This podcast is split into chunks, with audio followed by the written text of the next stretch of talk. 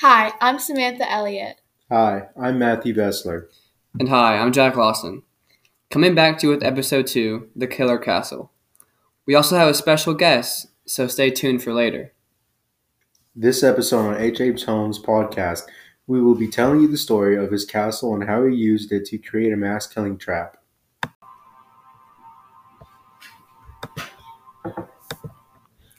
H. H. Holmes was an evil maniac with a castle built for killing. This was where he swindled money from his fellow drugstore owners and where he started his killings. It was built from an empty lot in Inglewood neighborhood of Chicago. He built a labyrinth structure with shops on the first floor and small apartments above. It contained three stories, where the upper floors had many small rooms to torture and kill his victims in. So I think he chose this location because Chicago already has a high crime rate, and there's lots of people and lots of crime, so it wouldn't be so noticeable to Mm-hmm. see people go missing. Also, I think it's due to the fact that it was in a popular location where lots of people would come by and see it, Mm-hmm. Mhm. so it'd be so it'd be a good idea. And also, there were a lot of unemployment, like people that were unemployed, and so they would easily take a job that, even if it scanned them the slightest bit, and you know, Chicago is just an easy place for them to cover up their tracks and attract people easily. Yeah.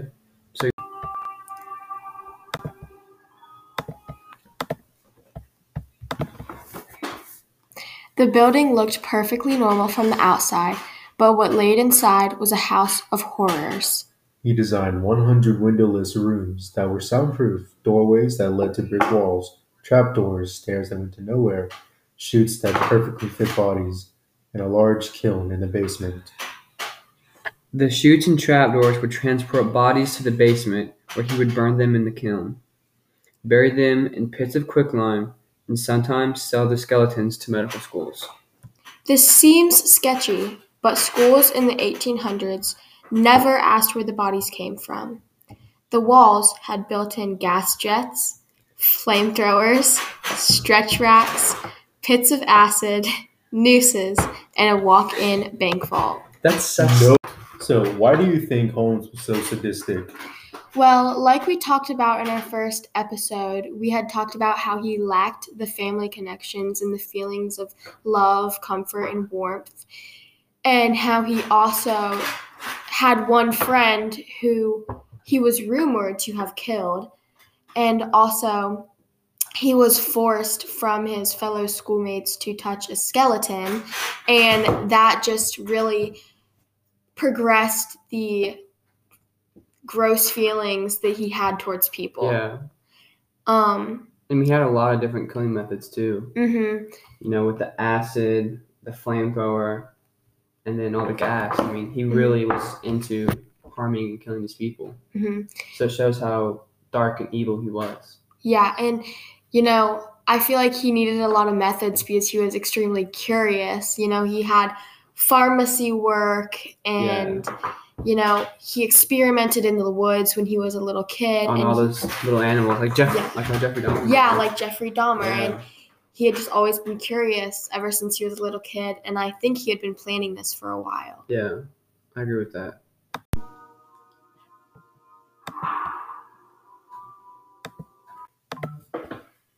The rooms were placed at an odd angle in narrow corridors, which provided very poor lighting from gas jets spread all across the walls. Holmes structured dead ends and stairways that led to nowhere, which were interspersed with locked doors that only he could unlock. Holmes's personal office was adjacent to a locked room which stored a walk-in bank vault that had been modified to contain gas pipes. This allowed Holmes to control his gas flow from a hidden panel in his bedroom closet. The second floor was severely more intricate.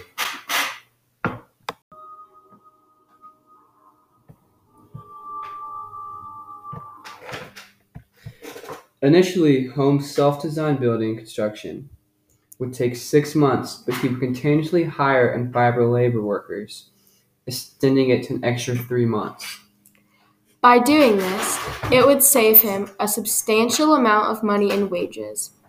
In detail, He would accuse workers of substandard work and fire them right then and there without paying them a dime. Holmes easily hid his design by keeping a high turnover and making sure each employee would only work on a specifically small part of the building. This was an easy way to lure victims into the hotel through employment, cover his tracks, save money, and use cheap labor. So, Jack, do you think H.H. H. Holmes was a good businessman? I think he was an excellent one, although he was a unfair, mean man that would hire and fire workers. I think it was smart what he did because he did save a lot of money. Mm-hmm. Although it did take an extra three months, his castle got completed. He had extra money in his pocket, and it looked less suspicious. Mm-hmm. He really knew like what to do, how to handle it, how to save it, and he didn't really care what extent he had to take that to. You know, he didn't care what he had to risk. Um, but Cole, do you think the government ever caught this fraud? To take it back to the first question, not only was he a good businessman, but he was a good hustler and a con artist. He was a Mhm. hustler. Respect the ground. Mm-hmm. But But do you think his government ever caught the fraud? I mean, in the end, they he did. I mean, they He was did charged catch, with it. Yeah, they did catch him because I guess he was just getting a little too sloppy because he Mhm. thought he had the whole game in his bag. Like he thought he'd run the city. Yeah. He did at one point, but like I say, he got sloppy. Yeah. He didn't cover up his tracks. Um, Yeah. Maybe he forgot to fire some workers who were snooping around. And then, I don't know, I guess they ratted him out.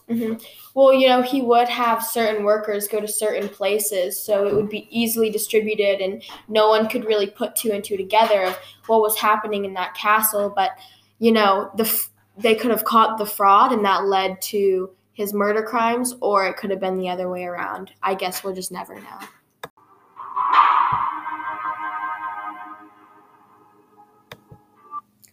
By 1892, the castle was finished, all ready for the 1893 World's Fair, the Columbian Exposition. The castle's location was on 63rd and Wallace Street, taking up a whole entire block. He rented out the second floor for the guests without anyone knowing what he intended to do to them. Many of the guests did not make it out alive, which is when the hotel got its name, the Murder Castle. Many of his victims were women who were seduced, raped, and then murdered. He would often marry women who would then disappear months later. And our special guest today, Samantha's brother, Derek. Derek, how you doing, sir? I'm doing great, Jack. Thank you for asking. Hi, Cole. Hi, Stan. How are you? I'm good, how are you? That's great. Fun. I'm glad so, you're Derek, doing what have you well. thought of the podcast so far since you've been sitting with us listening?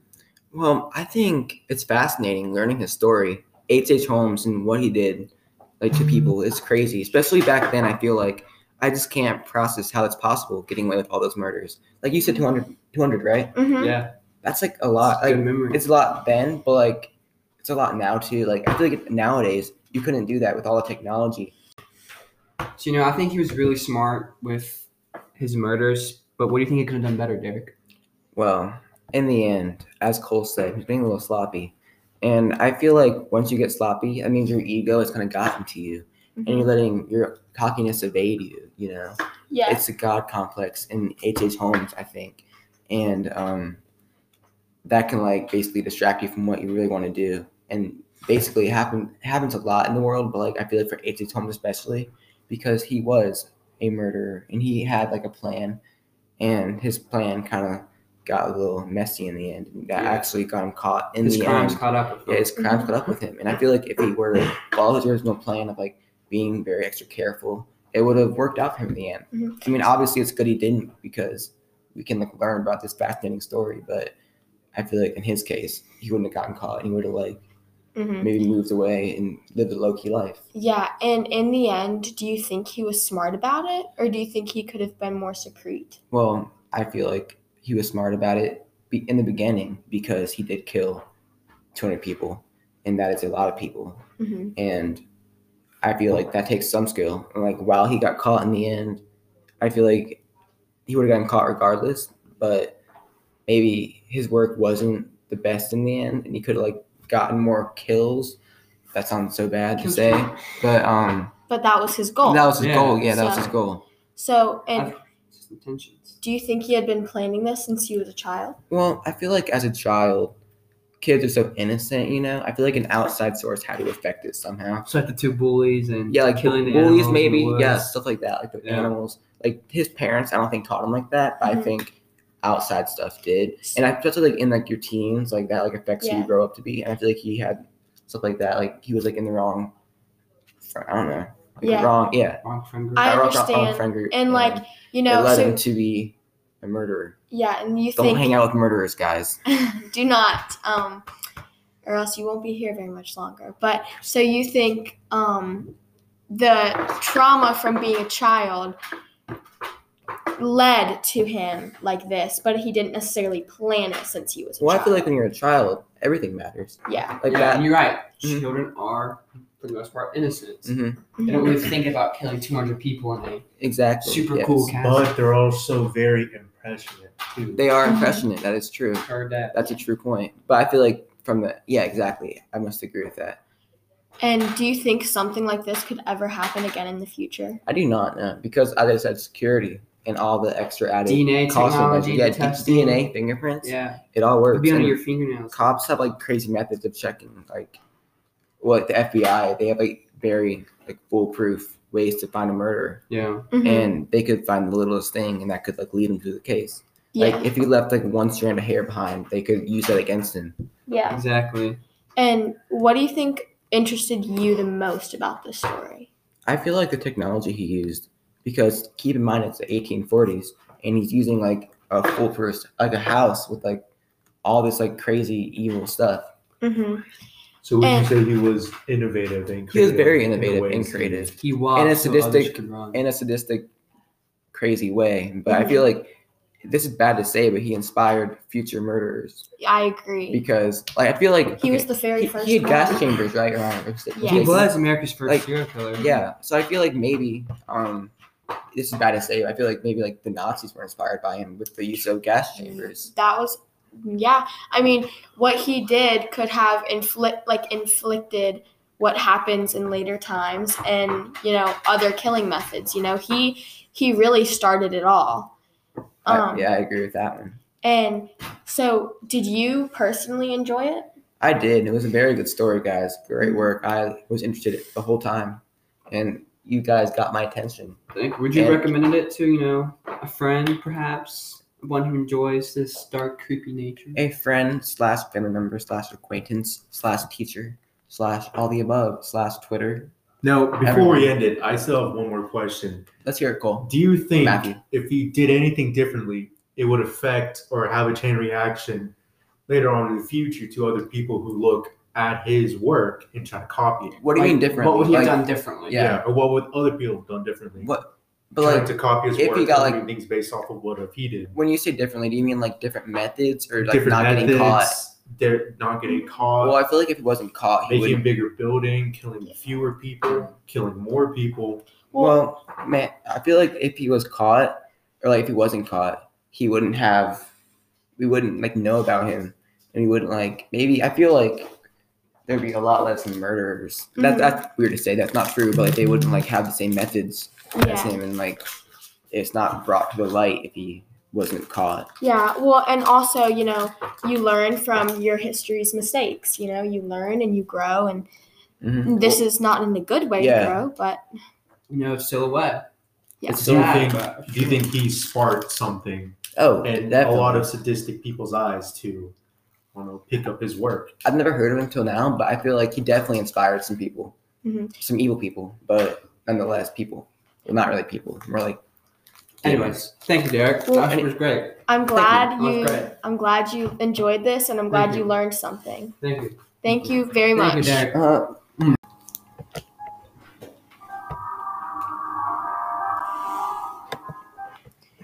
we hope you enjoyed learning about how H.H. H. Holmes built his castle, covered his tracks, trapped his victims, and how he murdered them.